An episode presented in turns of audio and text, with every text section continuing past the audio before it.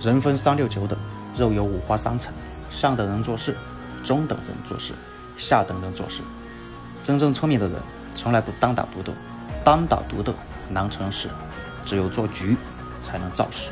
所以，真正聪明的人都懂得抱团，集众人之智慧，创共赢之局面，后得利之。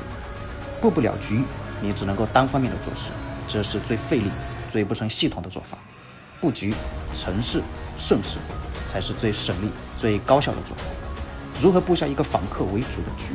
反客为主是三十六计当中的一计，即承系插足，扼其主机，见之进语出《易经》见过，意为循序渐进的意思。古语说：“为人驱使者为奴，为人尊处者为客，不能立足者为战客，能立足者为久客。客久而不能主事者为剑客，能主事则可见过机要。”而为主矣。只要是客，就永远是被动的一方。只有反客为主，才能化被动为主动。主客之间定无所定，主或为客，客可为主，只看如何意义。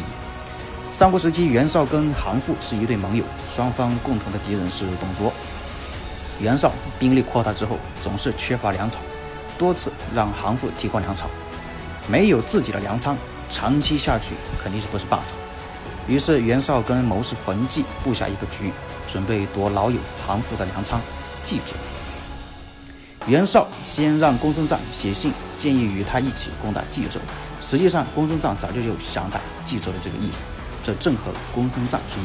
而后袁绍派人密会韩馥，啊，建议韩馥联合袁绍，让全兵进驻冀州，啊，共同来抵抗公孙瓒。韩馥思考再三，还是决定拉拢袁绍。此时。袁绍已经成功布下这个局，随后袁绍将自己的部下像钉子一样扎进冀州的每一处要害，牢牢地掌握了冀州城的主动权。韩馥知道他的这个主已经被客所取代，为了保全性命，韩馥最后离开了冀州。江湖有一些冷血、热心肠的人似乎很难与此相容。无数的传说都是道和术作用下的结果，太多的局。太多的书，太多的故事，在这个世界上，只有不断学习，不断让自己变得更强，才是你唯一的出路。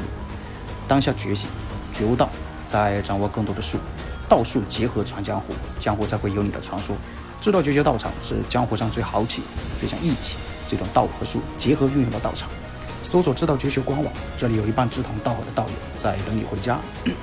光子知道绝学，教你佛祖智慧，老子道学。阳明心学、鬼谷子之术等百家之术，只会让你人生更加圆满。智道绝学微信公众号：t w d 幺零二，欢迎关注。